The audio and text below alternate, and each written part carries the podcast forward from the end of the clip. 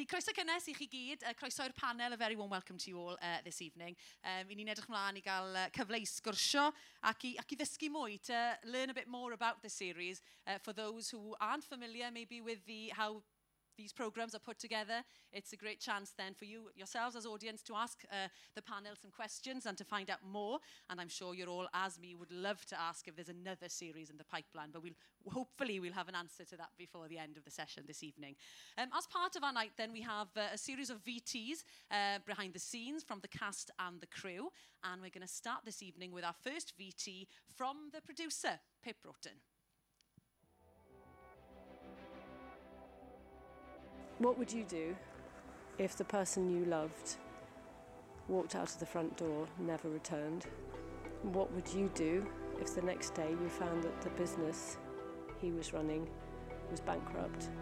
What would you do if the next day you were pulled into the police station, interrogated quite aggressively under suspicion of murder? And what would you do if your kids were taken away and put into foster care and you were accused of being a bad mother? What would you do? We just came up with this storyline of a woman whose husband disappears and how that would impact on her life. We are setting it in Wales, but it could be Australia, it could be New Zealand, it could be anywhere. Because you never really know the person you live with. All of us have secrets, all of us carry a darker side. And a lot of the sort of metaphors of the series is the light side and the dark side in all of us. Um, and yet it's a very warm-hearted series. Nice guy, slightly repressed. Repressed? Yeah, he is, a little bit repressed, right? But he worships you, and he just can't admit that he's got his own needs. Sex fanning. Seriously, babe, a bloke, he can't be getting it and still be stressed. That is a fact of life. oh, Lisa. The, the subtitle of it for us is In the Name of Love. And what actions and you take and what decisions you take in the name of love. And is that, you know, is that the right thing? Um, Evan, the husband, has taken a lot of decisions in the name of love, wanting to protect his family, protect his wife. Um, and the fact that he's kept things secret has then led to the fact that he can't talk about them. Um, he's not a bad man, but he's done some bad things uh, for the right reasons. But it was S4C who actually decided to put some money into the development of it. So over about three years, we developed eight scripts. The first series is eight hours. Um, and it's been a long, long haul.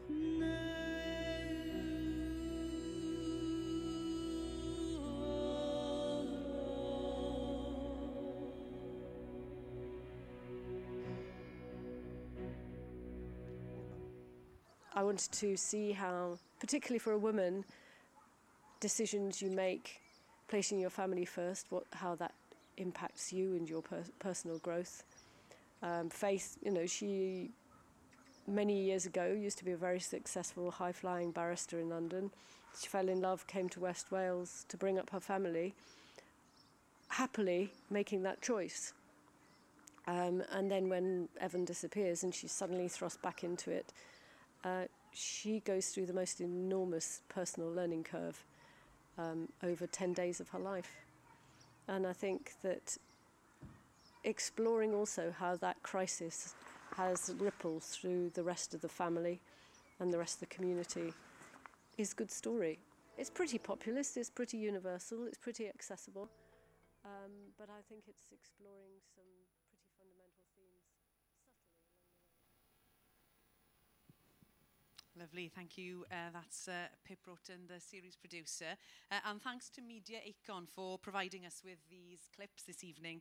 Um, and that will be great to tell a further story. Um, so before we hear from our panel, I'd like you to introduce yourselves uh, first of all. So um, at my side here, we have uh, Maggie Russell. So tell us about how, what's your role on Keeping Faith? So my role is the executive producer for the BBC. So I came out of retirement to do this show. I was happily, quietly in retirement, and the BBC approached me. Um, and uh, I said yes for reasons that will become clear later. Um, and really, my job is once Nick asked me to take care of it, I oversee everything editorial, financial, legal, look at the marketing. So I suppose the buck stops with me for the BBC version. Lovely. And then Gwynllian Gravel, producer. Uh, ie, Uh, yeah, felly o'n i'n um, cynnyrchu gyda Pip ar yr ail gyfres. Um, ar y pryd o'n i'n gweithio ar BBC. Um, felly um, nes i fynd wedyn am, am, am ymuno efo cwmni Vox i weithio. O'n i'n dwlu ar y gyfres gyntaf, felly oedd e bach yn no-brainer i fi fynd i weithio ar uh, un bore mercher. Um, gyda, um, gyda tîm ffantastig, uh, ond fel teulu, dim jyst y cast, um, ond y crew hefyd. Um, a'n rhan yn swyddi fel cynnyrchydd, bach o um, brif athrawes ar set, sy'n ni'n dweud. Wir. Ond uh, just, yn, just yn rhan o'r holl broses mewn ffordd. A, oedd e jyst yn, just yn hyfryd fel ni'n dweud, oedd e fel teulu. A nes i wir fy Gwych. Yn eirin, yn amlwg uh, reisi yn y gynulleidfa yn gyfarwydd a dy rôl di, uh, ond um, falle rhai, falle, falle ambell un falle ddim wedi gweld yn atgoffa ni o dy gymeriad di a dy rôl di o fewn y cynnyrchiad. Ie, mae yn Eirin Hughes, uh, chwarae Tom Howells, um, yr hen foi oedd, oedd yn rhedeg uh, y cwmni, ac oedd e'n gobeithio ymddeol. Ond fel mae'r stori'n datblygu, dyn ni'n ni gweld bod rhaid o fe fy nôl i i drial um, sortio beth allan. Ac os fi ysdi'n um, headmistress ar y gyfres, oedd hi'n neis iawn i gael ti fel headmistress ar y gyfres, mae rhaid i weid. Disgyblion da, gobeithio. Uh, a Matthew Hall, uh, if you could uh, tell us uh, your role. Hi, I'm Matthew. I'm the writer, creator of the series. Um, so I've been with this probably the longest, since about 2013. Um, and my job is to sit in my little writing room and um, create the stories and then, and then write scripts and then watch it come to life. Great. And then by your side, yeah, yeah. Nick Andrews? Hi, so uh, I head up the commissioning team for BBC Wales, so I oversee um, all the English language television that, that's made by BBC Wales. And um, I have a, a remarkable experience, which was on my second day of starting this job. Um, Amanda Rees, who's head of commissioning for S4C, picked up the phone and said, please tell me you're still going to commit to keeping faith because the previous person had brought it to fruition and there was a script there and the finance plan was there and all I had to do was put my name to it and it would happen. And, uh, and I'm really glad I did. we're also glad you did. and on the end, last but not least, Lawrence Lovegreed. Hi, I'm the um, score composer, so I write all of the music that isn't uh, song, basically. All the incidental music that um, supports all of the um, episodes, you know, underneath dialogue and um, usually without words. Um, so anything that isn't written by Amy Wadge. Um, and I work very closely with Pip, so we basically uh, go through from the, as soon as the shoot's finished, we go through and we choose where the music's going to occur, and uh, how it's going to sound, what kind of emotions we want to convey or support. Um, and uh, yeah, that's about it. And as you see, we have a piano or a, a keyboard in the in the room this evening, so we hopefully will have a, a, a rendition before the end of the evening. Uh, we'll start then, Matthew, with yourself. Um, I believe it's your it's your baby, um, and it's been part of your life uh, for a very long time. Definitely before 2017, when we first saw it, mm. saw it and enjoyed it on S4C. Yeah, that's right. Um, there's a long history to this, really. Um, um, Pip, who is the director and producer of the first series, um, and I have known each other since 2003. And um, I had moved, I'd been living in London and moved back to my place of origin, really near Monmouth. And um, Pip had moved to Monmouth at the same time. And by a strange coincidence, we were both working on the same episode of television. Um, it was a, something called Blue Murder for ITV. I was writing the script, and the director was Pip. Um, so it was a kind of fortuitous meeting, and then we were friends for about 10 years. Um, and Aaron, also a close friend from Monmouth. And um, Pip started up her own production company in about 2013 and said to me, Would I like to write a couple of treatments for TV, you know, to, to pitch. Um, I think I wrote a couple, and one of them was Keeping Faith. And um, it happens very rare. I think about three times in my writing career, I suppose about 25 years, certain char- a character has descended out of sort of nowhere and taken a grip, and, and faith was one of them. I, just, I remember sitting down one autumn afternoon in 2013 and writing the 12 page treatment um, that was the sort of very beginning of Keeping Faith. And certain details have changed in it, but faith is exactly on the screen as she was in that first document, which is just kind of miraculous from my point of view, because as a writer, to, for all those layers to stack up on top of what you've written is so rare. Um, and I remember describing her as a, a, rock in a frock at one point. and um, but the frock has become that yellow, yellow cake. yeah. Um, and um, an interesting detail. I looked back at the original treatment the other day, and she was called Faith Howell with no S on the end. And at some point, I changed it to Howells. And I thought about it the other week. I thought, well, she's ha- she is howling the whole time. Mm. I thought, well, maybe that's where that came from. Um, and also, um, I've lived in small towns for most of my life, I suppose, or near them. Um, and I knew this series had to be in a small Welsh town. And originally I picked Carmarthen, so in that treatment it says Carmarthen is where she works. Um, I, it was because my grandfather's family came from Llanboidy, just down oh. the road here, so I, I sort of knew it. Um, but then at some point, I think after writing a couple of scripts, Pip said, "Yeah, maybe we ought to move this to the to the sea," um, and that was because at the very heart of this idea. So I'm someone who's lived in Wales most of my life, but I had 15 years in London. People that live in cities have this fantasy that there's always somewhere to escape to, right? Escape to the country on TV. If you live there already, there isn't anywhere to escape to, is it? And um, the idea was that here is Faith, who is living happily ever after. She has escaped to this place that's going to deliver her happiness. And, and, and you can't run any further than the edge of the sea. Um, and in a sense, she's avoided some of the, the travails of life that attack us all. And they come and catch up with her there. And then she has to turn around and face them. So that, that was the idea at the beginning.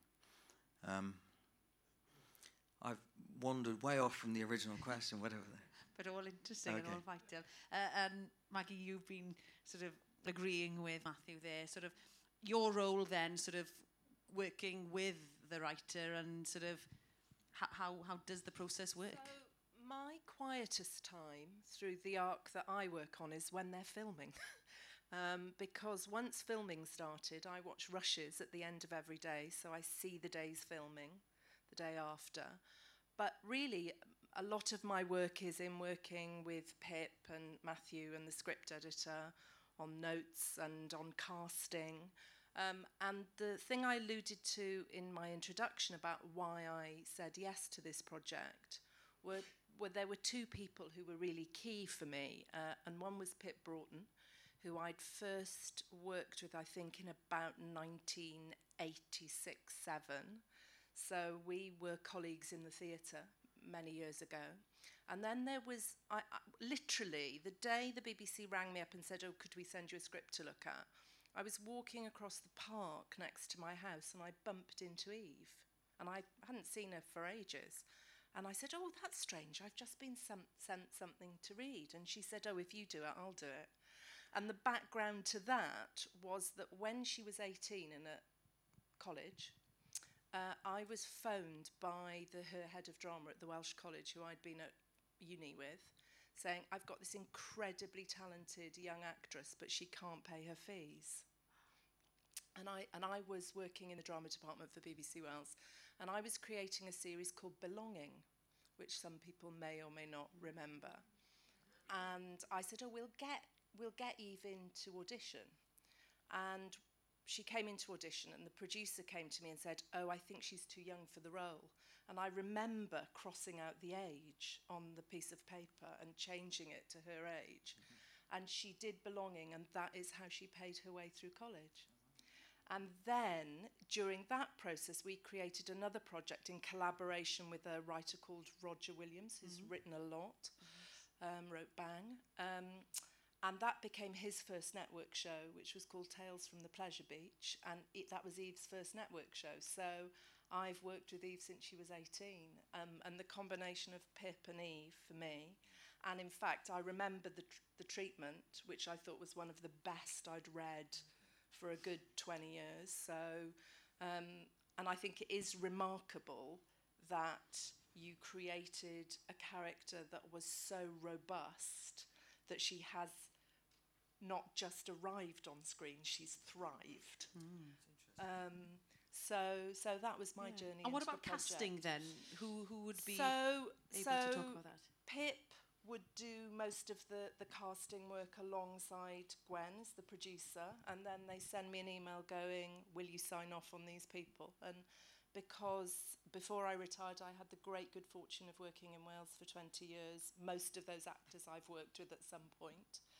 Um, and I think whenever you're creating a new series, you really work hard to get those scripts to be brilliant. You really work hard to get a cast to be brilliant. You get a wonderful, you know, chief in charge of it on the floor, which was what Gwen did on series two and, and was amazing. Um, and you never quite know if all those ingredients will create what Keeping Faith has created because I think what's re been remarkable about this show is it doesn't really belong to any of us and the wider people that aren't here tonight. It belongs to you. It belongs to the audience now. And that's a very remarkable thing when that happens mm. um, and a real privilege, actually. Mm, definitely, I agree. Uh, Gwen Llian, um, yn gynnyrchydd ar gyfres 2, ond falle bydde ti'n sôn falle am y dewis o wneud yn ddwyieithog uh, yn gyfres yn amlwg. Mae'r gwyll hinterland wedi bod ar Eswydrec cyn hynny, ond um, beth, beth am ar, ar pam y penderfyniad? Um, Wel, wrth gwrs gath, gath cyfresina, cyfresau i wneud gefn wrth gefn, um, a dyn ni wedi bod yn ffodus iawn yn gweithio efo'r um, BBC uh, i wneud hynny, a mae yna ma cwpl o'n dramau ni yn cael ei wneud yn y ffordd yna. Mae beth mae'n galluogi yw bod, um, ac ni wedi sôn am y castio nawr, mae yna rhan fwy o'r cast yn un bod y mercher, yn siarad Cymraeg. Uh, felly beth, beth maen nhw wedyn yn cael platfform uh, mwy. So maen ma nhw wedyn gallu dangos i sgiliau nhw, nid yn unig jyst i gynulleidfa esbrec, ond i weddill y byd. A dyn ni wedi gallu profi yn rhyngwladol bod y talent yma yn bodoli yng, yng Nghymru. Um, A nes i, well, nes i ddim sôn yn gynnau hefyd, dwi wedi cael swydd newydd, fyw Comisiynydd Drama newydd Esbyrrec, felly dyma nghartre i, a mae just, ma, ma fi jyst yn gweld bod y, y dyfodol mor gyffroes, just oherwydd llwyddiant rhaglenni fel Keeping Faith i'n bore mercher, a um, mae hwnna jyst i palu'r ffordd wedyn i'r dyfodol i, i drama, drama yng Nghymru. Ie, yn amlwg i ni gyd yn gyfarwydd ar ymgyrch i gael miliwn o siaradwyr yma um, cyn 2050. A mae'n debyg bod keeping faith, bod llwyddiant keeping faith, yn, wedi cael effaith ar y niferoedd yr un sy'n dysgu Cymraeg. I believe, of, uh, uh, as many of you, as myself, enjoyed the first series in Welsh. Obviously, the second series was aired on S4C before BBC, but I'm guessing you had viewers watching the Welsh yeah. version because they couldn't wait no. for Keeping Faith to return to their screens. Yeah, a hefyd yr er exposure dyn ni wedi cael, um, oedd na erthigol yn ddiweddar yn siarad am y ddwyieithrwydd yn y New York Times. So, tmod, mae just mae just, mae'r allan yna, mae, mae Cymru allan yna, mae'r iaith Gymraeg allan yna, mae'r actorion allan yna, mae'r criwiau, mae nhw'n gweithio'n solid, a unwaith mae nhw'n sôn bod nhw wedi bod yn gweithio ar Keeping Faith mae'r cwdos dyn nhw i weithio ar rhaglenni mawr a'r budget mawr yma sy'n cael ei wneud gan cwmni eraill sydd wedi dod i Gymru. Yeah. Um, a jyst i ddangos i gweddill y byd pa mor gret yw i fan hyn yeah. yng Nghymru. A Neirin, fel aelod o'r castau, o ti'n ymwybodol pan ddechreuais di oedd Magi'n sôn fyna am y cyffro a'r vibe na yn, berch, yn rhan o'r gyfres. O ti'n ymwybodol yn amlwg ti wedi bod yn rhan o gyfresu mawr yr Esbrec BBC yn y gorffennol, ond oedd rhywbeth special o ti'n teimlo am hon yn y cychwyn? Wel, pan chi'n darllen sgript o'r dda yna, chi'n ymwybodol i ryw raddau. Ynddi? Achos oedd yn wych, sgript uh, Matthew yn Wych oedd beth oedd wedi e datblygu efo Pip Broughton a un o'r llall yn arbennig. Ond wedyn pan ddath y cwbl at ei gilydd, a gweld yr ymateb, ymateb chi, um, o'n i'n gyd yn gwybod bod ni ar daith arbennig iawn erbyn ni. A wedyn, pan nath ei allan um, i wledydd eraill yn Saesneg ac ati, a Llundain yn codi ffen a gweld bod rhywbeth arbennig iawn yn digwydd fan hyn. Um, wel, fel, fel mae Gwen yn gweud, oedd hi'n anrhydedd tu hwnt. Anrhydedd tu hwnt i fod yn rhan o'n fe, a mae'n dal i fod. A dyn ni'n gobeithio uh, fydd yna gyfres arall fel bod ni'n gallu mwynhau a, a, a, a wneud mwy o, o, o beth sy'n taro gatre. Mm. A Nick, uh, um, figures, viewing figures obviously is a great way of measuring a success of a series. Um, and, um, well, series one went broke all records, really. I mean, it, it went it went stratospheric. I, I was I was walking um, out to the dentist, and Maggie called me, and she went, "Have you seen the figures for episode one?" And I'd got a text, and they were record breaking for just the first episode. And um, one of the things I did then was go onto the iPlayer and this is what Maggie means by it being uh, the People's series, because what happened was that as, as every episode went out on traditional BBC One channels, uh, it was big. But then people started talking about it, and word got around. And what happened was on iPlayer, the algorithm started pushing Keeping Faith higher and higher up the top 20 list. And, as, and, and, that was the first time, really, in, in, in the iPlayer era where the algorithm that had really contained our series for Wales and a Welsh audience was bust open. And suddenly the episodes were just cascading onto the most watched. And it burst out of Wales and across the UK. And it became this record breaking, barnstorming thing. And uh, it was the audience. It was, it was the first time it, that, it, that it happened. Um, so you're absolutely right. It, it just took the world by storm. Um, and it was the first time that, that the algorithm had been broken, thanks to everyone clicking on it. Superb. Mm. In fact, I remember an evening, I don't know if you recall, mm. Nick had kindly taken uh, Pip and Adrian Bate, who, who is uh, the Vox executive producer, and Eve and I out for dinner one evening. And particularly Eve and Matthew did huge work around Twitter in series mm. one and two. Very Twitter literate. I am not. I have learned a lot. Mm-hmm. Um, and Eve had her phone on the table, and as we were eating dinner, um, the page was refreshing. And by the time we got to pudding, and yes, we did have pudding and espresso martinis, I seem to remember. Lovely. Um, we were the six episodes of Keeping Faith, because it was at the end of the series, were all in the top mm. 10 of iPlayer. Um, Just to give you a sense of numbers, um, that, that, so iPlayer for, for, for us had been at 17 million. By the end of series one, it was at 45 million. So, I mean, th th those are unbelievable numbers. I mean, that, you just, that just doesn't happen. And, you know, Amanda and I were on the phone. It was a hit for S4C, it was a hit for us. Uh, network BBC One were saying, we've got to repeat the series. This is a phenomenon. And I, I believe it's become the most downloaded non-network yeah. show on BBC iPlayer with over mm. 8.5 million downloads as of May 2018, That's obviously right. the first series. Mm. Yeah, it became, it became an, an absolute juggernaut. And uh, I, yeah, it, it was really, really strange. And, and, um, and, and interestingly as well, you know, from, from, from a BBC Wales point of view, um, we, we, suddenly, I mean, suddenly, I have been inundated with scripts and inundated with uh, offers of, of, of, of working on other dramas. And it's had a real galvanizing effect for emerging, which we'll, I'm sure we'll touch on later. And what kind of effect then, Lawrence, has it had on you as a musician? Obviously, when I think about Keeping Faith or Un Bore Mercher as I watched it on S4C, the music, um, oh, I, I, when I was able to download it, I was one of the first when I saw it, it was available. But obviously those numbers I can imagine a lot of people have tried to been, ignore it. No, I've been tuned. it's a bit scary, doesn't it? Yeah. Well, d- well, well how was you? Has it changed your life? Uh, it, it's um, yeah, it's amazing. It has. This is for me is pretty much the first major thing I've done as a composer. I had worked with Pip before, because we did the um, Aberfan Green Hollow uh, film together. So, um, so I felt like w- we were just kind of moving on to the next project together because we worked really well together. Um, but yeah, obviously, as soon as we knew that it was had gone had become this m- hugely popular show, I knew that I was aware that people were listening to the music, and also people like talk about Twitter. There were lots of people getting com- commenting about about the music, and um, yeah, so it's it's really nice. Obviously, we um, we spend most of the time just focused, just um, us, me and Pip just talking about the music, just the two of us in probably a very small room. Um, so it's lovely to know that it goes further than that. And obviously that's the, the intention. Ie, yeah, a Neirin, um, yeah. mae rhan dy ti chwarae mewn ffordd o ran y gerddoriaeth, ond o ran dy ferch wedi canu a, a, um, a, ar y cyfresu yn y, gym, yn y Gymraeg.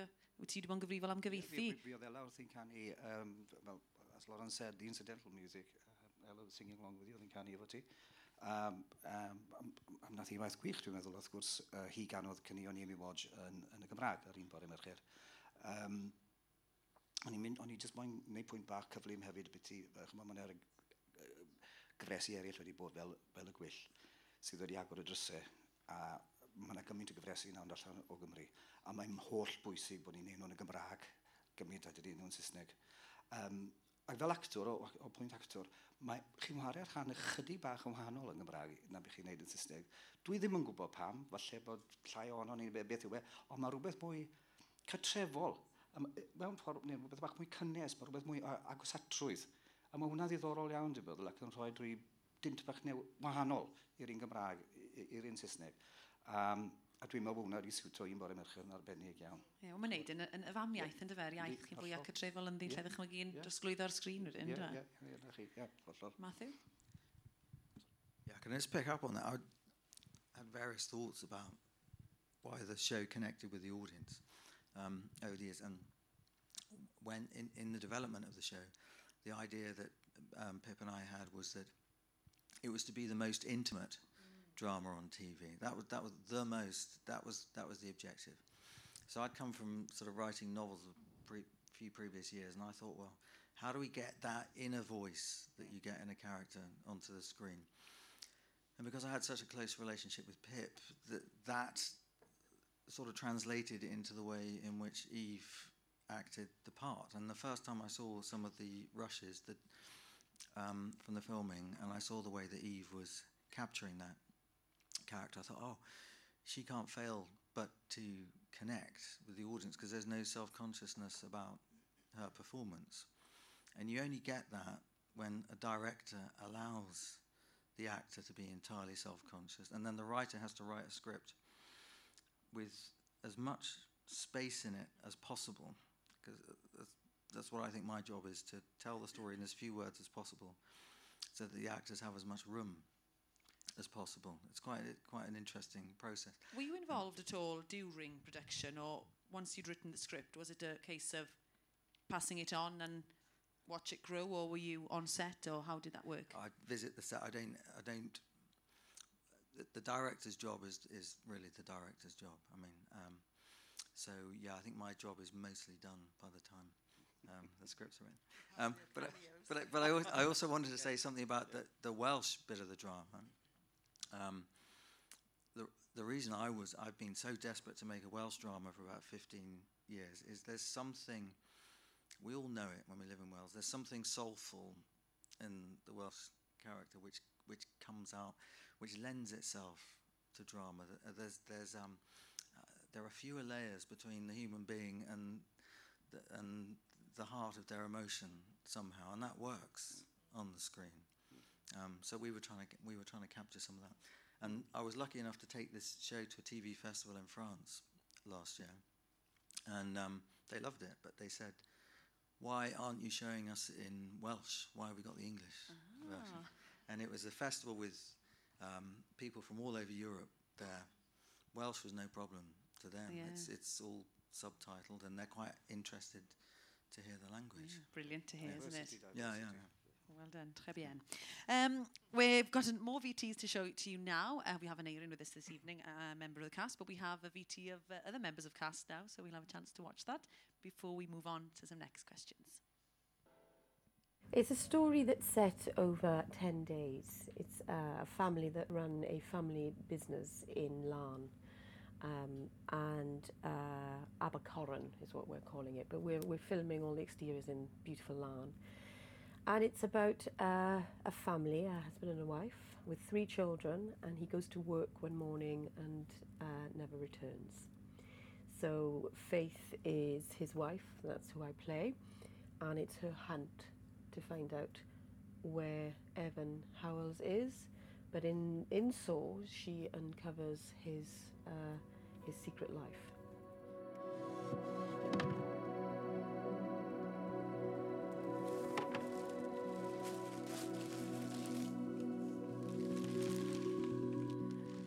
Faith and Keris are slightly suspicious of each other at the top of the series, but by the end of the series, they have become firm allies. I like to think of them as a modern day Cagney and Lacey by the end of the show. We're filming in Wales, and um, so you know you do find that you, when you come back home to film, you you work with a lot of the same people. But there are people who I have never worked with before. I've never worked with Eve before. I, I didn't really know her. Um, but it's been brilliant. You know, it's such an energized set. I've been lucky enough to work with Pip before, and I think she's fantastic. She's she's already um, I'm getting the sense of her really pulling and pushing the characters out, giving us a lot more than is there on the page. You know, that we're exploring in all the scenes different dynamics, I guess. You know, between the characters, and that's making them more and more three dimensional, I guess, and all the contradictions, character contradictions that go with that. Part of the fact that we have worked together before is is useful, I think, in creating that community thing because there's a, there's a shorthand and there's no kind of oh, I don't quite know this person. Everybody's comfortable with everybody straight away, so I think that that helps, and everybody's lovely and everybody's great and it's really boring to, you know, to hear. You want to hear this guy's an idiot, this woman's a pain in the backside. But they're not. It's really dull. Everybody's lovely. And that's cast and crew. The uh, missing persons report gets filed first thing. So as soon as the 24 hours are up, we'll be straight on it. All right? Okay, thanks, Jay. Okay. Uh, and if you do fancy doing the pub quiz, you know, on. It was great to see her reaction with Steve. Everyone loves Steve, yeah. Uh, yn eirin, um, fel aelod o'r cast eh, Desi ma heno, um, y teimlad na yn amlwg yn y tegu'r hyn o'n weid o fod ar, ar set a, a phawb gyda'i gilydd a wedi gweithio lot o rein yn y gorffennol ar gynnyrchiadau eraill. Um, oes, mae'n ma, ma, ma actorion oedd yn, yn y gwyll hefyd gyda ni, um, Hannah ac Alex. Um, Wel, beth i wedi, mae'r teimlad ma o bod chi'n gweithio rhywbeth arbennig yn dod um, o'r sgript yn breiddiol, wrth gwrs. Wedyn, fel y Mark yn dweud, beth sy'n digwydd ar y llawr pan bod rhywun yn cyfrwyddo chi fel pe broten, nawr te, mae yna ma, ma ddyrchafiad ar bethau mawr yn digwydd. A fel mae ma Mark yn dweud, mae ma hi'n gallu denu rhywbeth allan ohono chi fel performiwr sydd yn, yn neud y cymeriad i, goleio'r cymeriad, dwi'n meddwl a felly gododd Mark y bar, y Matthew'r bar yn uchel, gododd Pip y bar yn uchel, a fe gododd Eve Miles y bar yn uchel. Ac ambell i waith, o'n i jyst yn galw Eve yn ffeith, achos chi'n methu gweud y gwahaniaeth yn hymach. Yeah. A, bobl, a wedi, mae ma bobl yn drysu fyd, achos maen nhw'n caru, ma nhw caru Eve siwr gymryd. Maen nhw'n drysu i galw hi'n ffeith, a maen nhw'n gweithio, oh yes, you've been in killing Eve. No, no, no, no, keeping faith. Oh yes, yes, yes, yes, yes, yes, yes, that's what I meant. Fel maen nhw. A gwen llian fel rhywun oedd ar y set, o ti'n teimlo'r teimlad teuluol, ti'n yn amlwg o ti'n gweud bod ti bach o brifathro fyna yn goffo rheoli pawb, o, o, o ti'n goffo neu oedd yn, yn amlwg o ti'n gallu teimlo'r er cyffro na ar y, ar y set? Na, fel, achos, achos oedd, oedd y cymeriadau mor gryno yn barod efo sgript Matthew a wrth gwrs efo, efo um, cyfarwyddiad Pip a nhw wrth i meddwl o'ch chi'n nabod y cymeriadau mor dda, nath nhw jyst esblygu erbyn yr ail gyfres, felly pawb mor gyfforddus, ond hefyd yn cael ei herio i symud ymlaen i'r cam nesaf yn ei, yn ei achos wrth gwrs mae sefyllfa awydd wedi newid erbyn yr ail gyfres, felly mae hynna jyst yn, yn mynd i'r lefel nesaf ran cymeriad. Ond fydde, os o pam mor, ond gwybod yn union pwy o'ch chi'n chwarae, felly oedd e jyst yn dod mor naturiol. So dim angen enw slapdress, dim byd wrtho i.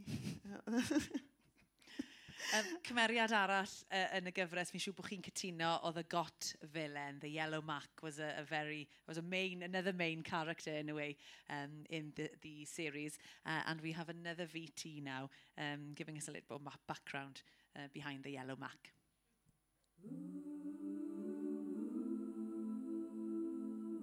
You know, Faithy's little yellow mac is just it's gone a little bit, you know, crazy. It's everywhere. And um, I get photographs of men, women, children, babies, cats, dogs wearing yellow masks going, Faithy, you know, we're here. And it's funny because I've asked people who have been wearing them and been posting it all over social media. And the response is that they feel like when they put that on, it gives it it's a form of strength and courage and I can fight the world. But it's a beautiful colour, isn't it? It's a beautiful, bright, hopeful, full of faith colour. You don't expect something that you've chosen to become so iconic and have its own Twitter account. And I mean, to see how, well, every time you're driving down the street, it's like yellow coat, yellow coat, yellow coat. And you're thinking, oh my gosh, everyone's in yellow. What have you done? But yes, partly because of faith in the character, you know, everyone wants to be a part of that and sort of feel that belonging and have that strength, as she calls it, her jacket. Yeah, I don't think. I, I think anybody who, who really says they knew how amazingly iconic that jacket was going to become, I, I'm sorry, I, I don't think they're telling fibs. Um, I, I think really, actually, this the shot behind me here um, is such a brilliant shot. I, I'm not sure the yellow jacket would have been quite as iconic as it was if we hadn't have this amazing image um, that, that sort of presented itself to us. They wanted a colour and yellow pops in the night and sort of in the daytime, you know, and then on the landscape against the amazing seascape and the mountains, it all just looks amazing. It's a practical sort of coat. It's sort of waterproof. It's sort of something that you chuck on. It's like my sisters have had something like this, and sort of, and their mothers of three and stuff like that. So a bit like Faith, you know, it's that sort of. So just drawing from examples of their lives, that's like, oh, chuck it on if you're taking the kids out, and because it was summer, so it's a lightweight, practical coat. Oh my goodness me, could you even imagine me walking down the road in a yellow mark? It would just be carnage. Um, I can't put my husband and my children through that. So I've put the girls in a little yellow mark. And yet everybody passes us and goes like this. I'm going, no, no, no. I had them before Keep Faith came out and they were like, so yes, it's, uh, it's, it's got a little mind of its own, this court, and so it should. No, I certainly hadn't seen a success. I'd certainly, uh, there happens to be a person inside that jacket called Eve Miles. Uh, and with all due respect to the jacket, I, I suspect it's probably a little bit more to do with Eve than, um, than the jacket she's wearing. I think she could probably wear a lot of things and it'd become iconic. Faith has a winter coat this year, and it's very structured because her life is becoming very structured. She's, you know, um, representing uh, Madeline Vaughan in a murder case, so it has to be smart for the court and for the office, but yeah, practical also. Pockets full of bananas and frubes and all that kind of thing that mums do. So um, you have that to look forward to. And of course, we've moved from the stiletto once again because it's winter into a boot. Um, so that's a bit new. And a nice little nod to the yellow Mac uh, in the house. I asked for a yellow hoodie. So there's um, there's still that, that brightness in the winter in Abercorn. Some of the uh, Yellow Mac followers on Twitter here this evening with that laugh, maybe. Have you followed? I'm sure you have. Um, but Maggie, it goes to show the power of the, the series when it comes to that, that Yellow Mac. I've got a yellow mark. I had it before. Uh, Faith had a yellow mark. But when, I, honestly now, but when I wear it, it goes to show the, the power of just a television program. I've had so many people, oh, you're in costume, S4C costume. And it obviously shows, wow, it's because of keeping faith that, you know, on un bore mercher, obviously. Yeah, I mean, the, the coat, I think Adrian's right. Without Eve in it, you know, I'm sure yeah. she's kind of more than 50% of it of um, by far. But it, it has sort of taken off. And I think there's been a sort of, there was a really interesting debate about in series two, what did we do with the yellow coat? And, and I know we kind of all sat down. I remember having a conversation with, with Gwenllian as part of this, and I'm sure Matthew was being kind of looped in on this of, okay, it's 18 months later.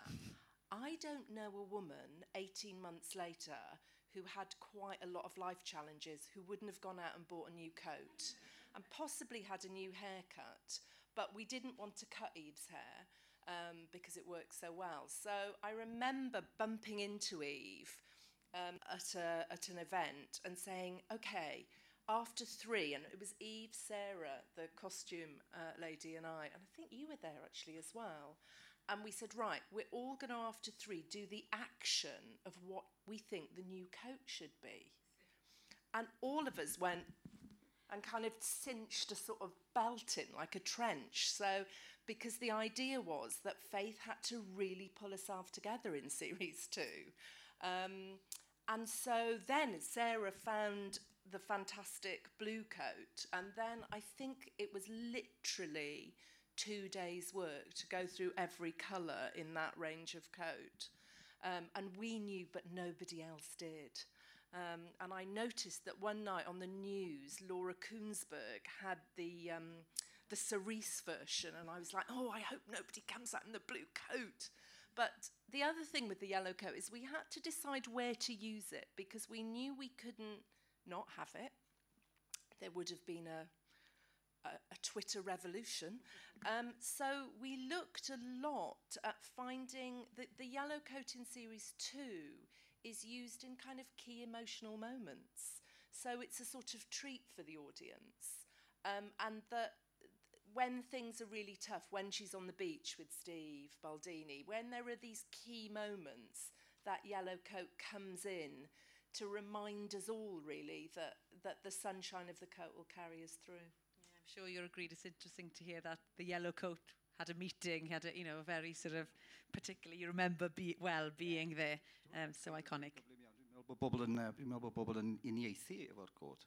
Mae pawb gyda rhyw, gwa, fel dyn ni'n gweud yn Gymraeg, pawb a'i wai o rhywun de. Mae rhyw broblemau gyda pawb, dwi'n meddwl bod nhw'n cael rhyw fath o um, le tawel i fod rhyw le i fod yn gyfforddus o fewn y gota. Dwi'n meddwl bod pob hynna wedi poblogi'r got yn fawr iawn, achos dwi'n gallu uniaethu efo'r cymeriad yma. A'r math o got, ydy fe? A'r math o got. Yeah. A fi'n gwybod bod lle bod i glywed yn bach yn ddwl bod y got wedi dod yn rhywbeth sydd yn symbolu bod ni'n gallu uniaethu, ond fel yma bobl yn meddwl, fawr e. Um, a, a, a dwi'n meddwl bod hwnna'n un o'r pethau mwyaf mwyaf trofiadwy a diddorol sydd wedi dod allan o'r, or gyfres bod, bod e'n gallu cysylltu fo bobl mor, mor grif a mor union. Mm. A diolch i sgwennu ar yeah. gynnyrchwyr. Ddim I was just going to... Oh, another un anecdote arall am, am y got, o'n i'n ffilmio uh, efo Eve Miles, wedi dod allan o'r um, sbyty, a nath rhywun gerdded mewn efo cot melyn tu ôl iddi. Cut! Na. Dyna beth yw'r yeah. I was just going to say, I met, I met the woman who started the uh, Faith Yellowcoat Twitter account. Very nice woman from London whose husband's in the army. Um, I've been engaged with Twitter quite a lot, and it's been fascinating because this has been entirely new to me. You watch the audience responding minute by minute, um, and they want to coalesce around something, and they've, they've sort of coalesced around this character of Faith as being a woman who takes all the brickbats and fights back, and that's become her sort of coat of armour. Mm. And I was wondering if people would come up with a word for it eventually. Uh, you can't force it, You've just got to see what rises up. On. And there's um, someone on Twitter called Wendy Wales, I don't know her actual name, um, and she started calling the sort of yellow coat wearers the Yellies recently, and that really caught on. So I was quite interested in that because there was something about shouting back at the world yeah. Maybe Wendy Wales is here this evening. Yeah. Wendy Wales? No? Oh, no? I wish she was. well, it's a chance now to open the uh, questions up to the audience. Um, I'm guessing some fans here this evening. This is your chance now to ask uh, anything you'd like to our panel. Um, something that's uh, from the discussing, discussing discussions that that's been going on? Is there anything? We have a, a raised hand in the front here. Lovely. We'll get a mic to you now.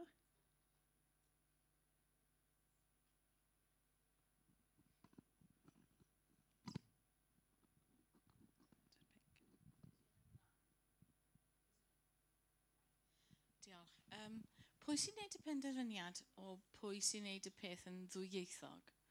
Pwy, a, a pam i chi'n neud y, y, y, y penderfyniad yna? Gwydlian, falle ti eisiau ateb? Um, Wel, o'n i, yn amlwg o'n i ddim yn rhan o'r sgyrsiau uh, cyfres gyntaf. Um, ond, um, fi jyst yn meddwl, fel nes i sôn o blaen, oedd e jyst yn, yn ffordd o, o uh, rywedig i, i, i Esbrec i roed e ar platfform arall, ond um, dwi e ddim yn meddwl bod bob, bod bob, dyle pob rhaglen gael ei wneud yn, yn gefn wrth gefn. Mae jyst yna'n un ffordd o felly gael bach fwy o um, uh, gellid i wneud rhaglen fwy, ond mae'r er dyfodol fydd gobeithio bod ni'n wneud amryw o, o fath o rhaglenni, nid yn unig gefrwth gefn, ond unaith Gymraeg. A falle bod drama fel, fel ni'n dweud, fel un bore merch Keeping Faith, os mae pobl yn dod i arfer ar um, lleoliadau Cymraeg um, a'r Cymru ar y sgrin, yn ywedig ar rwydwaith, felly gobeithio yn y dyfodol agos fydden nhw jyst yn derbyn dramau uniaeth Gymraeg. Um, a fi'n gobeithio bod hwnna'n rhywbeth fydd yn digwydd yn gynt rhag yn hwyrach. Ond just, mae, mae camau bach, fi'n meddwl, i gyrraedd hynna. Ai um, Esparerac o di wneud y cynnig at y BBC neu y ffordd arall? Pwy oedd di wneud y penderfyniad yn y lle cyntaf yn enwedig ar hon? Oedd y, y gwyll y hun wedi bod mor um, llwyddiannus. Ai hwnna oedd yr un cyntaf neu um, beth sydd wedi digwydd? Ie, yeah, y, y, y gwyll oedd fi'n cyntaf fi'n credu, um, I... gefn wrth gefn. Am o'n i, ie. Ie. Er bod bwyn a barnad cyn hwnna. Wel, Phil Maddow cael ei rhaid. Ie. Bwyn a barnad. Felly mae wedi bod yn... Mae cwpl y goresi wedi bod dros y blynyddoedd. Um, ond, ie, oedd e jyst yn gyfle i gael yr exposure yna. Uh, e, ond, oedd e'n blogaidd yn y ddwy iaith. A hefyd, wrth gwrs, maen nhw'n rhaglenni gwahanol iawn, fel oedd yn Eirin yn dweud. Mm. Mae yna, ma ma er mae un bod merched 10 munud yn llai, sydd ddim yn swnio fel lot, ond mae'n sy'n rhoi pace, sy'n rhoi pace gwahanol i un bod y mercher. Felly, mae yna, a fi'n meddwl bod lot o bobl sydd wedi mwynhau un bod y mercher, wedyn di mwynhau gwylio Keep Your Faith. So, beth chi, chi cael two for one? Mm. Sy'n ni'n meddwl? Yeah. Diolch chi am eich cwestiwn. Matthew, would you like to add I, I was to just going to add to that, that, it, it's, it's something about the production budgets as well, because S4C doesn't have the budget to make something that's um, um, well, I mean, we're, we're talking about vast amounts of money that goes into BBC One budget, so you have to have a number of investors in there to make it happen. Um, so when you get a big drama series, it's invariably going to be in English and, and in Welsh, but um, but I think the wonderful thing is that the Welsh version has, has travelled, um, which for me is a triumph because, like a lot of people, I come from a, a family that had Welsh. My grandparents are Welsh speakers. Then it died out with my parents, and then we've got to try and rediscover it somehow. And this is one of the ways, I think. Mm.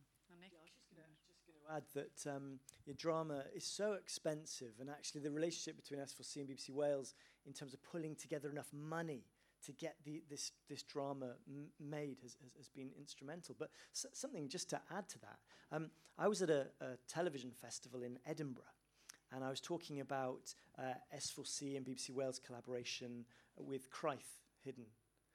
And um, there was a question from the audience which said, uh, they said, um, oh, it's fantastic how that Welsh language, English language, has something of the Scandinoir about it. How exotic. And I, I just said to him, actually, if you, if you come to Wales, uh, this sort of thing happens all the time. People are flitting, as we have done tonight, between English and Welsh. It's the most normal thing in the world. It's not some sort of exotic uh, thing that uh, you can come on safari and see. Uh, this is actually just a thing. And actually, uh, the way we can break those myths outside of Wales is by putting this drama story together. Um, just, just to add to what, what's been said tonight. I, I think the, the, the two versions are different enough that people that a lot of people watch both. Um, and that it's actually from a musical point of view that we have to completely rethink it for the I start on the English version. I think that's the one that's edited first. And then um, me and Pip have to have a completely new discussion about the Welsh version. Um, and I know lot, lot, certainly lots of people that I know have watched have watched both versions. I think they're both standalone and, and they're different enough. As well as, as that, I think the um, the hybrid versions are, are a good way to go, and Hinterland certainly did that for a certain market in a certain part of the world. I mean, as, you, as Matthew said about France, you know, they, they would welcome it in, in, in Welsh. I mean, America isn't ready for that, I should imagine. Is that or- just or- to- tolerance to subtitles? Hmm? Is that is that all it goes down to? Because I, watch so much stuff from in foreign languages and I love it, and I find it more intriguing in a way, whatever it is. But if you stick a Welsh scene into, uh, you know, in a hybrid version, which is meant for an English-speaking market, then they've got it. Oh, what was that? but you know, they haven't switched off. They've been intrigued by it. Yeah, Maggie? Well, th- there's a- alongside these issues, there's also a duration issue, which sounds like a really boring sentence. But for example, already this is cut into four different durations as a program. So it will start with in Borome- on S4C with uh, what we would call an, you know, a commercial hour with various breaks in it. So that also has an editorial difference because it's slightly different how you cut it before you go into an ad break and then you come out. And the BBC version has no ads in. And then the American version has ad breaks, I think, every seven and a half minutes. And the Canadian version has a different number of ad breaks. And there's uh, international money in this as well. So the BBC version and the S4C version is benefiting from money that's coming in from Canada and America.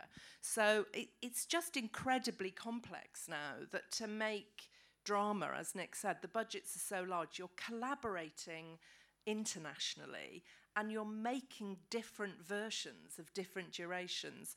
And I think it's a really interesting um, idea of where you could, in those different versions, um, have parallel different ways of introducing the both the languages. Diolch am eich cwestiwn. Uh, lot o drafodaeth wedi bod yn, yn sgil hwnna. Uh, unrhyw gwestiwn eraill? Any, uh, any more questions from our audience this evening? Na, pawb yn dawel? Neb... Ie, yeah, parch mo'n siei. Na, pawb yn, pawb yn hapus. Ie, yeah, wel o'n i iein, ie. Yeah. Ydych chi eisiau gwybod? Ie. Yeah. Os na rhywun yn gwybod yr ateb, do you know if there is um, series 3? not working. Oh. so, um, well, uh, Series 2 has only just gone out. Yes. Uh, series 3 is, is in development, and, and Matthew uh, has been working away on, on that. Um, so there is a script. that, yeah, I mean, but, uh, and, and yet, you know, it, it's, uh, as Maggie's alluded to, uh, you know, you, you're, you're pulling in money from all over the place. And so it's a very carefully calibrated finance plan. So, in a sense, that's, that's where we are. So, uh, yeah, watch this space. And um, we're all working, you know, towards that end. So we'll, we'll, we'll see how we get on. Yeah. Fingers crossed. As we're speaking tonight, it's airing in America. So, um, you know, we're waiting. We're waiting for all of that to work through, and, and we sit and do boring things called the finance plan, um, which aren't boring at all, and all the legals and all the relationships. So, uh, yeah, watch this space. Hmm. And Nick, with regards to the Welsh industry at the moment and the success of uh, keeping faith, it's a it's an exciting place to be in, I can imagine. Yeah, I mean, maybe, maybe you know, and I will be able to speak to, to this perhaps better than I can, but certainly from, from my perspective, um, uh, dramas like this are uh, certainly galvanizing the sector. Um, uh, reputationally, the, the, the crews uh, in Wales have got such a good reputation now, and uh, there's such desire for these crews that you can't get hold of them. And so the scheduling of shooting drama is just under so much squeeze and pressure, which I guess is a great thing, but also a challenge as well. Um, and reputationally too, Wales has become, you know, the centre of excellence for, for drama, uh, Welsh language, English language, you know, it's, it's known across the world. and uh, writers who you know we court and we covet and we we love you know uh, getting on the right side of are now really beginning to focus in on uh, Wales as, as a place where great things can happen. So I, from my perspective, it's a really exciting time. Mm, a fel Comisiynydd Drama Esbydrec, uh, Gwenllian, fi siw bod ti lle ategu hynny. Yeah, well, jyst i ategu at hynny, um, nid yn unig y criwiau, yr actorion, mae dyn ni hefyd lleoliad, mae'n ffantastig fewn pedwar awr a hanner, mae dy ti mynyddoedd, mae dy ti treithau, mae dy ti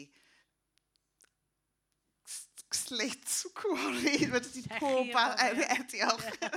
mae dy ti just, mae just, mae'n anhygoel, a mae'r math yna o leoliad ddim yn, yn bodoli unrhyw le arall yn y byd, a fi'n credu bod yna'n rhan o y ffaith bod y cwmni yma'n dod i Gymru, a bod ni hefyd yn gallu creu dramau yn ein cymunedau ni, yn ein gwlad ni sydd jyst yn, yn hollol wahanol a'n unig, unigryw i unrhyw beth arall sy'n allan yna. Yeah. Um, y gwrth gyferbyniad na'n sicr. Yn eirin, nes di brofi cyfoeth Ceredigion yn, hint, yn Hintland ar gwyll a wedyn... Uh, fi'n mwyn trio meddwl am rhywbeth am Sir Gar, uh, mas na gymhariaeth boi o Wel, ges i magu yn, yn um, Gogledd Ceredigion yn, yn, yn y gwyll hunan, so, am y hint y boi, fel fydde'n gweud. Yeah. And yn, an, godis i'n mhlant, uh, nepell o Gastell Newydd Emlyn, so gwylodd Sir Abertefi a fewn i, i, i Sigar. Sigar. A, a, chwod, a sy'n bembro, so mae'n ma, dyn ni'n byw mewn gwlad hyfryd, a mae pob peth o fewn taith eitha, eitha cyfri, mae hwnna, hwnna sy'n edrych gwaniaeth rwy'n meddwl yn dweud. Mae'n ma, ma, ma, ma agos. Yeah. Ie, yeah, lle ddechmygu wrth seithi, mae hwnna yn apelio hefyd i, i gynnyrchwyr wrth bod chi'n ffilmio, ynddo fe? Um, great. Symud ni mlaen at Lawrence. Pawb yn barod y bach o gani? Ie? Yeah? Lawrence, um, you've been quite quiet in the corner now, but this is your time to shine. Uh, so you're telling us your life has changed since series one with uh, with yeah. uh, keeping faith. Um, so I, you've you've got a few uh, VTs to show to us now about your the process. Then how how does someone start working and how does it work? We've all we've all fell in love with the music and the score.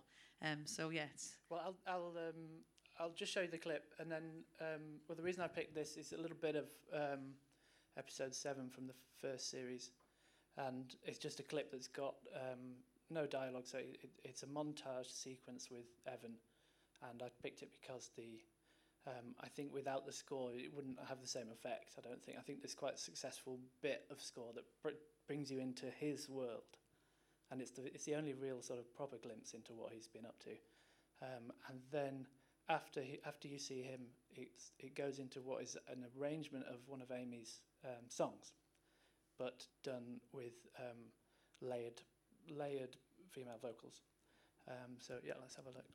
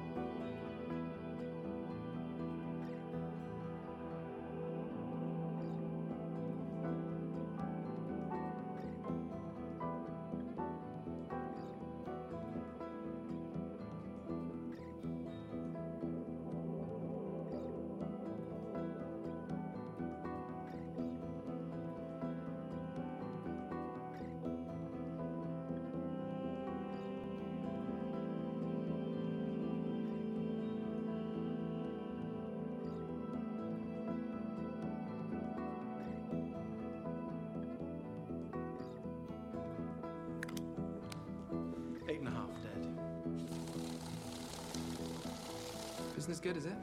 Yeah,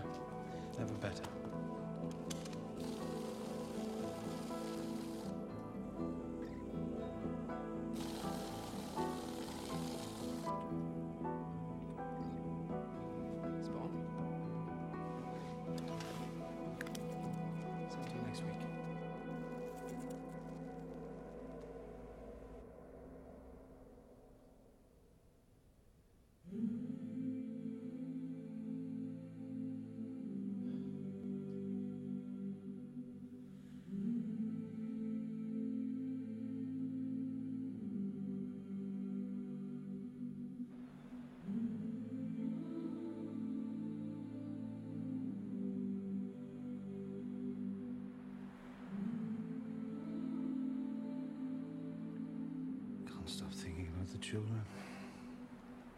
Sleeping in strange beds. At least we know they're safe. I try to give Faith the benefit of the doubt, but truth is, never knew her family, where she came from. I seem to remember you welcoming her with open arms. Everyone was so infatuated. I tried to like her.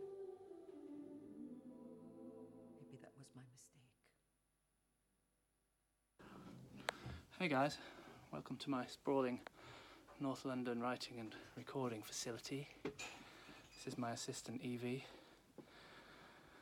And this is where I record, um, write and record the instrumental score to Keeping Faith.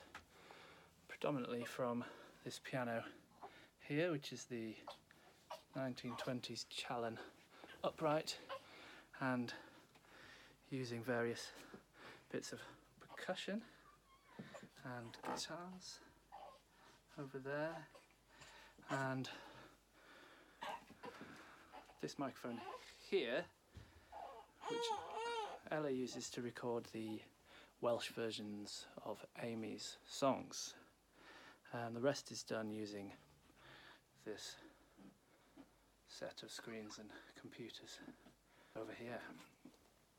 Hello again. Sorry, I had to put my um, assistant down for a nap. Um, just want to show you a bit more about how it works at this computer side of things. Um, certain things are not practical to record here, like drums. So in some cases, I've got synthesized, well, not synthesized, but sampled drums that I can trigger using this keyboard. Um, which comes in handy um, when, I've, when you've not actually got any space to actually do the recording here. Um, and then, so this shows the whole episode there highlighted. This is episode one, and you can see as I drag along the timeline, I can see all the different scenes I can scroll through. And underneath this video track are all the different um, music cues and they're separated into the different elements of each piece of music. So, for instance, this track here is the cue where Faith goes into the prison for the first time to see Evan.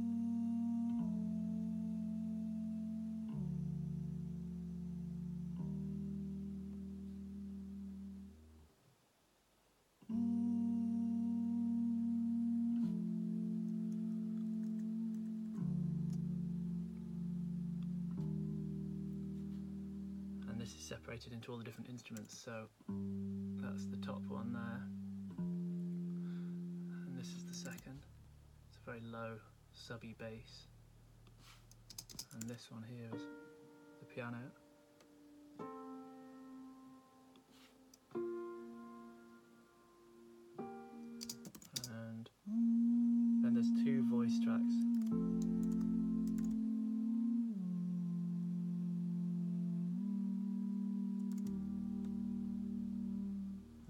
everything together.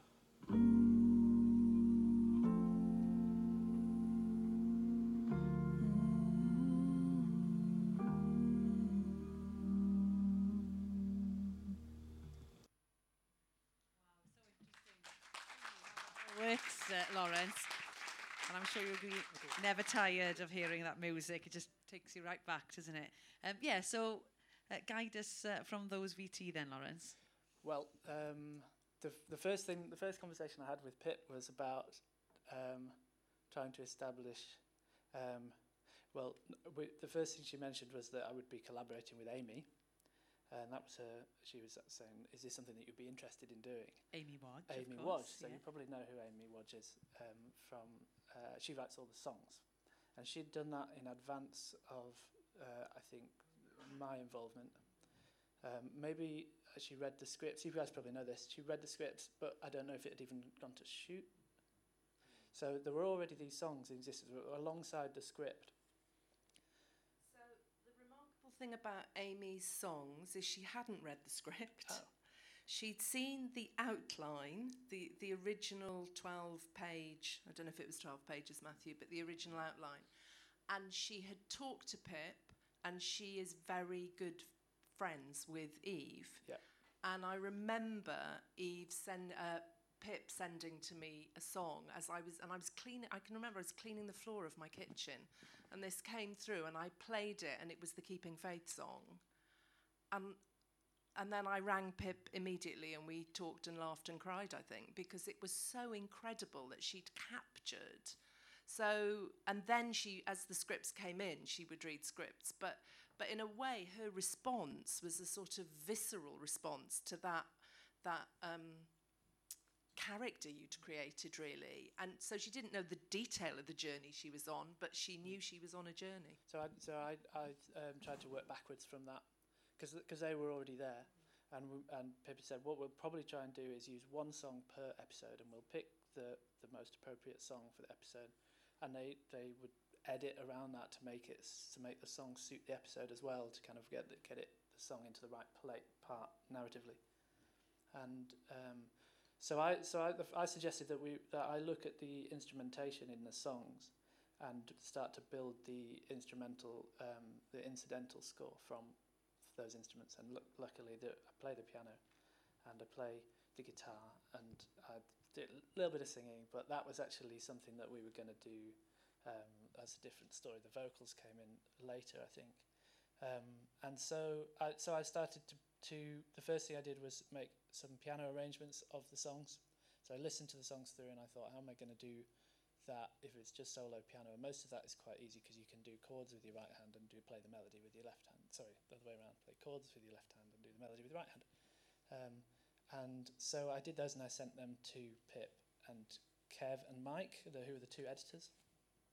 And um, and that was that for a bit. And then um, and then we quickly realised if there's only, if there's only one song per episode, there's another probably 30 or 40 minutes of music to be put in each episode, depending on how much we score each episode.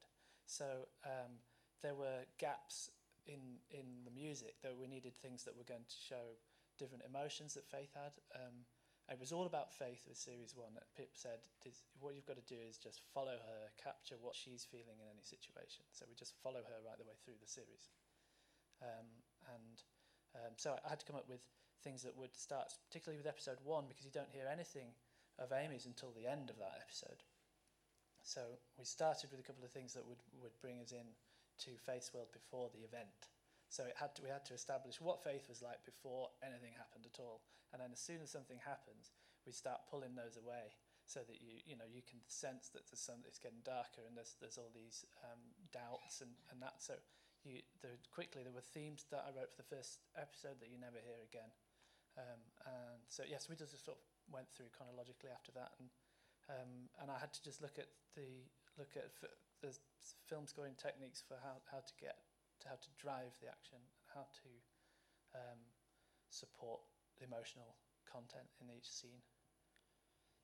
And uh, you did it so well. A BAFTA. Well, yes. You brought a BAFTA back in uh, last year. Yeah, wonderful. I think going into that, I'd convinced myself that we had a chance because I thought I didn't. I wasn't gonna be upset either way because I'm not bothered about that sort of thing. But um, yeah, ama- amazing evening and uh, so chuffed. Exactly, yeah. yeah, one for that Matthew. wasn't the only one. There was a Matthew and Eve. And one for Eve as well. Three BAFTAs in that evening. Yeah. And uh, talking about Eve, Eve Miles has tweeted us this evening uh, to say that she's uh, sorry that she can't be with us because she's just started filming. But you'll be able to see her message on the big screen uh, in a gallon as you leave this evening. So she's obviously thinking about us, which is lovely. Um, but yes, are you happy to? Uh, I need to mention um, the, the other major collaboration, which was with Ella, who, who sang the Welsh songs. Um, so re- apart from me and Pip working so closely, the, the only other person that was there throughout and pretty much um, weekly during the process was Ella, because I would call her and say, can you come over on after work on, tu- on a Tuesday night and come over for, she was working in Camden, she'd get the train over and then I would just um, put stuff in front of her that she had to sing straight away without practice. And, and so, and I would just play it on the piano, okay, can you do that? And she'd sing it, and then I'd, uh, I layered her up pretty much all the time. So that sounds like a choir in that scene. Towards the end of that, sounds like a whole choir, but it's just Ella singing on her own. But there's about, I would say, I did it in threes, so it's like three, six, nine, at least nine, depending on how many voices there were in the. Um, so yes, and then I sort of put lots of reverb on it, makes it sound like there's lots of people there, but it's actually just one voice. And she is the voice of faith throughout the whole. She's pretty much in every cue, um, and and so she's she's it's a familiar sound, and it makes you think it's keeping faith. And uh, the opening titles were just it was just those vocals for the first series. Oh, yeah. The And I think the S4C version, series two, has that still from, so it's still, and yeah, and by way of segue, I want to get everyone to sing it with me because I don't have Ella here. And just before that, I want to give Lawrence a plug, really, because he's not going to do it for himself. Um, Go on, and many of you may know this, but Lawrence's music for series one and two is downloadable. And Ella's songs for mm. Mercher are downloadable, and Amy Rogers' songs are downloadable. So it's all available and out there for you. Yeah, if you haven't already, please do. It's uh, it's a regular soundtrack in our household. Perform one of the cues Oh, yes, from series please. two, which I picked because it's just piano and vocals. Um, it's called Madeline's theme. Um, don't you should hopefully recognise it. It's it, it covers a lot of Madeline's scenes um, as a way of introduction introducing her. And Pip wanted it to be rooted and earthy and feel like because she lives on the, on the farm, to feel like she was part of her um, surroundings. That is.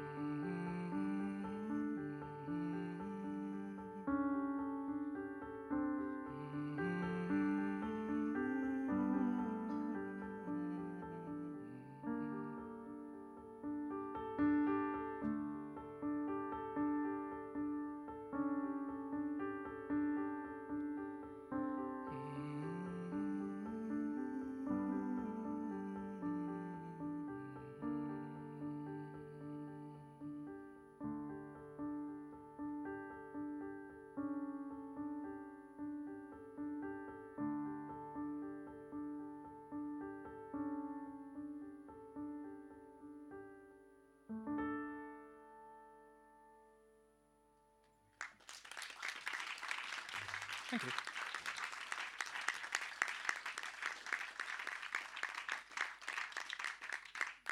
And I couldn't go without playing one other thing, which you probably all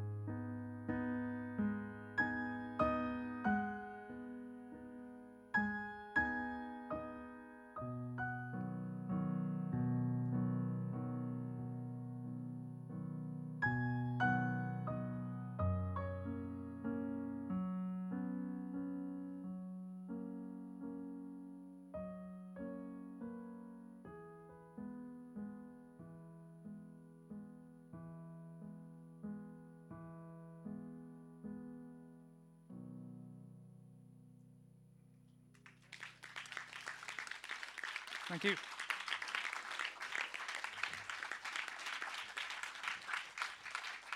Oh, thank you, Lawrence. That's been a real bonus this evening to have uh, you playing for this. And I think it's very apt in Faith Song, in the sound of Faith Song. I hopefully will be hearing Faith Song uh, for another series. I think we're all here this evening.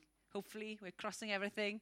Un yn gobeithio ar gorau fydd na fwy o, o, o, o un bore mercher a Keeping Faith cyfres 3. Uh, thank you very much for my panel, for your company this evening, Lawrence, Nick, Matthew, and Eirin, Gwenllian a Maggie. Diolch o galon i chi am eich cwmni, gobeithio bod chi wedi joio, a gobeithio bod chi fel cynulleidfa wedi mwynhau a wedi dysgu. I've definitely learned a lot this evening, and I hope you have too. Um, so a safe journey home to all of you, a diolch o galon am ddod i fwynhau'r noson uh, gyda BAFTA Cymru. Diolch o galon. Nos da.